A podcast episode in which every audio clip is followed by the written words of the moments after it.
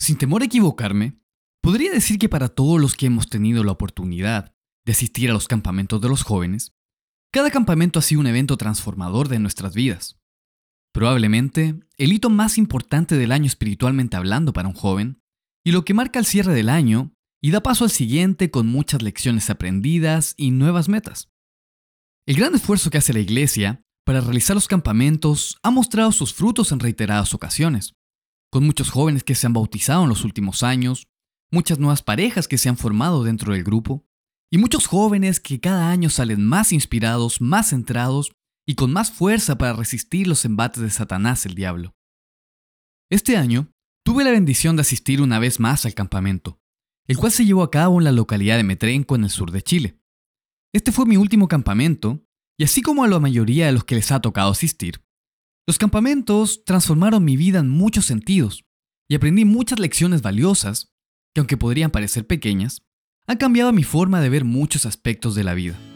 Me gustaría compartir alguna de estas lecciones con ustedes.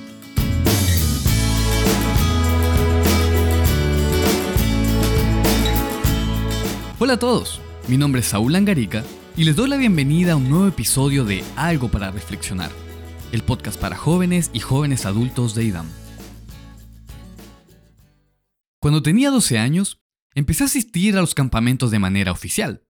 A esa edad y dada mi contextura física de aquel entonces, el hambre nos hacía esperar y lo que más anhelaba cada día era cualquiera de las cuatro comidas que nos entregaban en el campamento, especialmente el desayuno.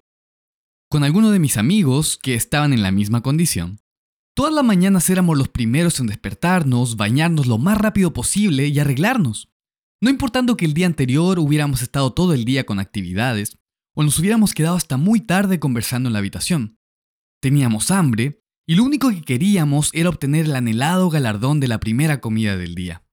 Así, cada mañana sin excepción, éramos los primeros en la fila del desayuno.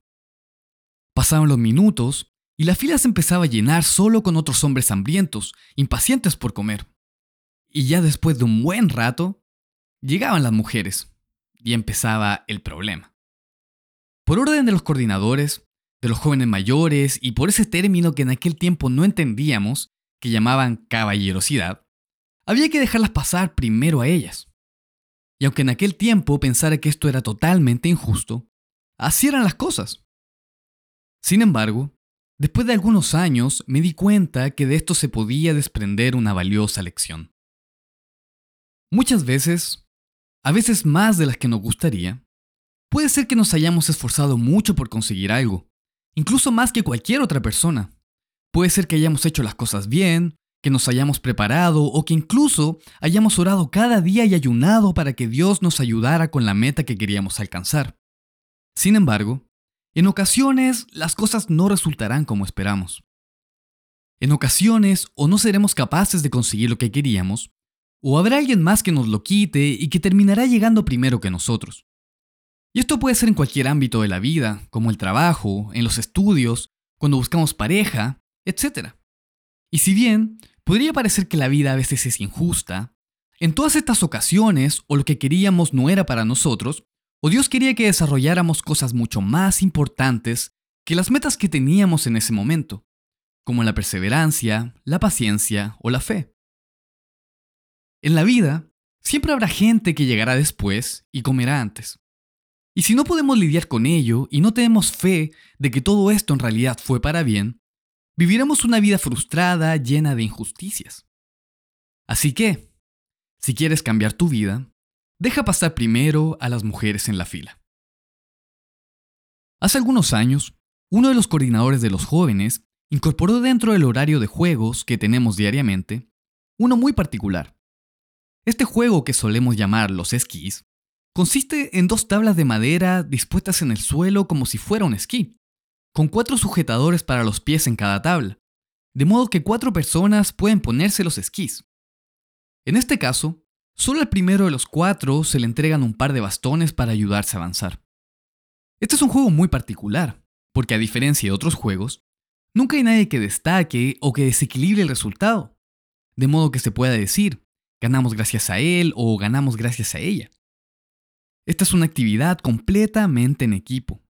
Si uno se cae, todos se caen. Si uno no puede ir más rápido, todo el equipo debe ir más lento.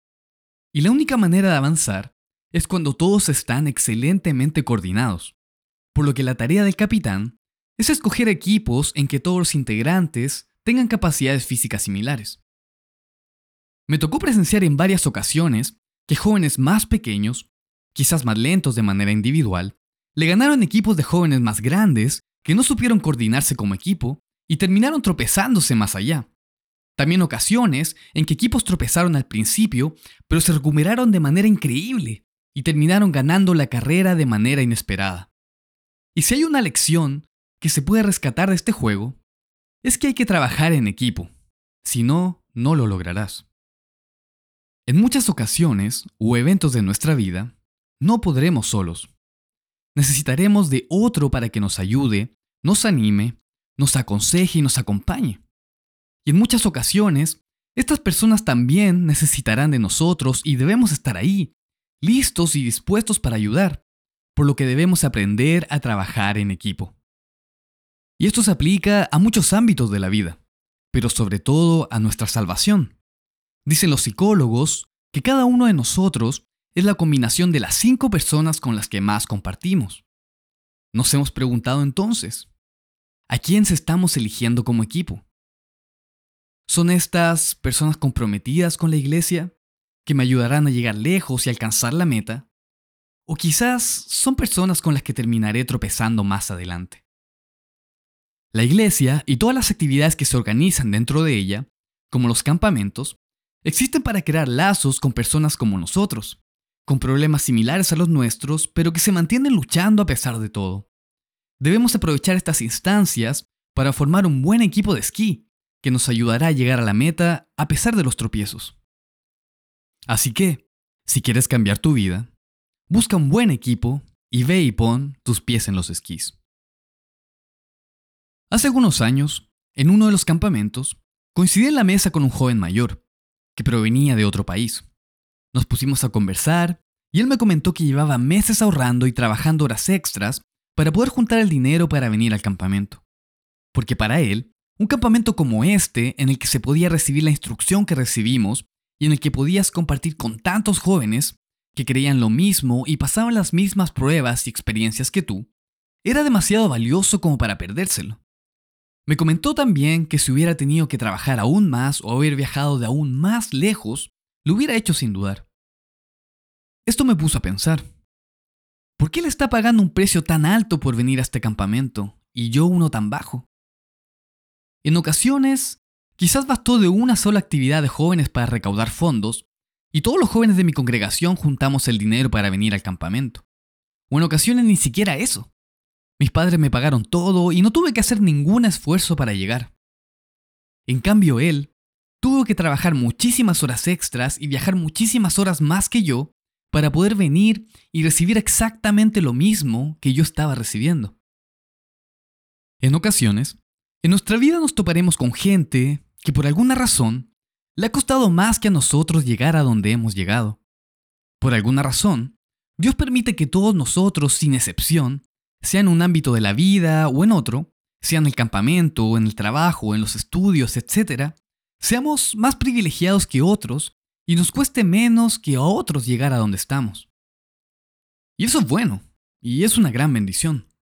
Pero muchas veces, eso puede provocar que no seamos tan agradecidos como deberíamos, o que no lleguemos a comprender cuál es el verdadero valor de las cosas. Pero cuando nos acercamos a conversar con personas que les ha costado más que a nosotros, nos daremos cuenta que el verdadero precio de las cosas no siempre es el que estoy pagando yo, sino el precio que está pagando el que le cuesta más. Y yo solo recibí un descuento. Son estas conversaciones las que pueden ayudarnos a entender el verdadero valor de las cosas y a ser más agradecidos por lo que recibimos. Así que, si quieres cambiar tu vida, siéntate en la mesa con alguien que le haya costado más que a ti llegar a donde sea que estés. En el campamento, acá en el Cono Sur, para hacer las actividades de manera más ordenada, solemos dividirnos en cuatro equipos liderados por los jóvenes mayores. Estos equipos también son los mismos que participan en las actividades deportivas, en donde cada año suele hacerse un pequeño campeonato de fútbol y otro de voleibol. Usualmente, cada equipo está conformado por más de 20 jóvenes, por lo que en cada partido, solo a algunos les toca jugar y a la mayoría les toca estar fuera de la cancha. Recuerdo, cuando era más pequeño, cuando llegaba el horario de los deportes, lo único que quería era entrar a la cancha a jugar. Quería estar ahí dentro y dar todo de mí para que mi equipo ganara los partidos y saliéramos campeones del campamento. Sin embargo, muchas veces mi capitán me sacaba o simplemente no me ponían todo el partido, a pesar de todas las ganas que tenía de jugar. Obviamente, habían otros jóvenes que querían participar y había que rotar. Cuando no jugaba, simplemente me sentaba por ahí al lado de un árbol y me quedaba callado, molesto por la decisión de mi capitán. Si mi equipo perdía, sentía que yo lo hubiera podido hacer mejor, y si hubiera estado en la cancha, quizás el resultado habría sido distinto. Pasaron los años y empecé a darme cuenta que no tan solo era importante lo que pasaba dentro de la cancha, sino que era igual o más importante lo que pasaba afuera. Alentar al equipo todo el partido no tan solo le daba ánimo a los que les había tocado jugar, sino que también a los que estaban afuera.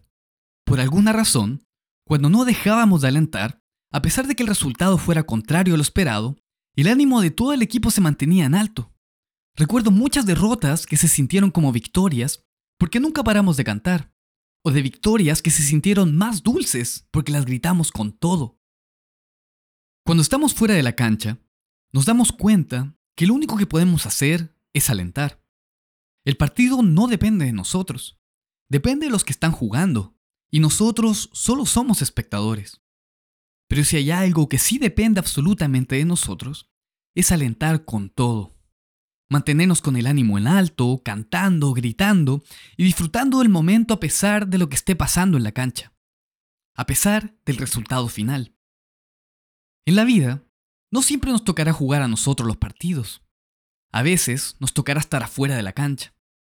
Muchas situaciones o circunstancias que nos tocará vivir y que nos afectarán dependerá de lo que hagan otras personas, que quizás vayan en busca de nuestro mismo objetivo, o quizás sean del equipo contrario y buscan lo que queremos evitar a toda costa.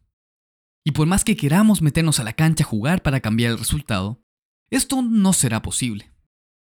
Simplemente no depende de nosotros. Pero, si hay algo que podemos hacer y que nadie nos lo puede quitar, ni siquiera el equipo contrario, es no parar de alentar es mantenernos cantando, gritando, inventando nuevas porras y mantenernos con el ánimo en alto, a pesar de las circunstancias y a pesar del resultado final. Porque así, las derrotas no serán tan duras y las victorias serán más dulces. Así que, si quieres cambiar tu vida, nunca, pero nunca dejes de alentar cuando te toca estar afuera de la cancha. El campamento tiene un tiempo limitado de solo 7 días al año. Y si consideramos que probablemente la mayoría de los jóvenes pasará entre 9 o 10 campamentos de verano, a lo más, un joven habrá pasado 70 días en los campamentos en toda su vida. Si imaginamos nuestro tiempo en el campamento como una matriz con 70 puntitos, en que cada día que pasamos dentro de un campamento se va marcando un punto, a los 14 años ya se habrá marcado un cuarto de los puntos, a los 16 ya se habrá marcado la mitad. Y a los 18, solo quedaría un tercio de los puntos por marcar. El campamento tiene esta particularidad, de que podemos saber con certeza cuántos puntos nos quedan hasta cumplir la edad para salir del grupo. Pero lamentablemente, en ocasiones nos hacemos conscientes de esto demasiado tarde, cuando el tiempo ya se nos está acabando. A veces no es hasta que tenemos 18, 19 o 20 años y nos quedan muy pocos puntos por rellenar. Cuando empezamos a poner todo, disfrutamos cada día y hacemos que cada uno de los puntos que nos quedan cuenten. Intentando exprimir al máximo cada campamento para sacar lo más que podamos de ahí antes de irnos. Y a pesar de que muchos de los jóvenes nos hemos dado cuenta muy tarde que nos quedaba poco tiempo, y empezamos a acelerar cuando ya no nos quedaba mucho camino por recorrer, el campamento igualmente terminó transformando nuestras vidas de manera radical. Pero ¿qué hubiera pasado si hubiéramos sido más conscientes de que los puntos se nos estaban acabando cuando teníamos 16 años? ¿O cuando teníamos 14? ¿Qué hubiera pasado si desde que entramos al campamento a los 12 años nos hubiéramos dado cuenta que nuestros puntos eran pocos que se nos estaba acabando el tiempo y que teníamos que dar lo máximo y sacar el máximo provecho de cada uno de los campamentos. ¿Cuánto más hubiéramos transformado nuestras vidas? Y la vida, no sabemos cuántos puntos nos quedan. Cristo puede venir muy pronto. A todos nos puede ocurrir algo de aquí a unos años, a un mes o el día de mañana. No importa qué tan joven seas. Y puede que nos toquen menos puntos de los que esperábamos. Cualquier día puede ser el último, por lo que hay que empezar a poner todo en este camino, sacarle el máximo provecho a cada uno de los puntos y empezar desde ya a cambiar nuestra vida, antes de que sea demasiado tarde. Basta solo de 70 días. 70 días para que un joven, quizás, antes necio, flojo, obstinado y rebelde, cambie su vida de manera radical al vivir la manera en que se vive en los campamentos. Solo 70 días. ¿Por qué no extender esta manera de vivir a todos los puntos que nos quedan en la vida para hacer cambios aún más profundos y más radicales? Estudiemos todos los días nuestras Biblias, oremos, hagamos deporte, compartamos con la gente que verdaderamente importa, alegrémonos en todo momento. Démonos cuenta que muchas veces habrá que dejar pasar a las mujeres en la fila, por más que nos hayamos esforzado por llegar primero. Pongamos los pies en los esquís y formemos un buen equipo que nos ayude a avanzar y a seguir a pesar de los tropiezos. Sentémonos a la mesa con alguien que le haya costado más que a nosotros llegar a donde sea que estemos, para entender mejor cuál es el verdadero valor de las cosas. Aunque nuestro equipo pierda los partidos, recordemos que nadie nos podrá quitar las ganas de alentar. Y recordemos que no nos quedan muchos puntos por gastar. Así que, si quieres cambiar tu vida, Vive cada día como si fuera un campamento. Esto fue algo para reflexionar.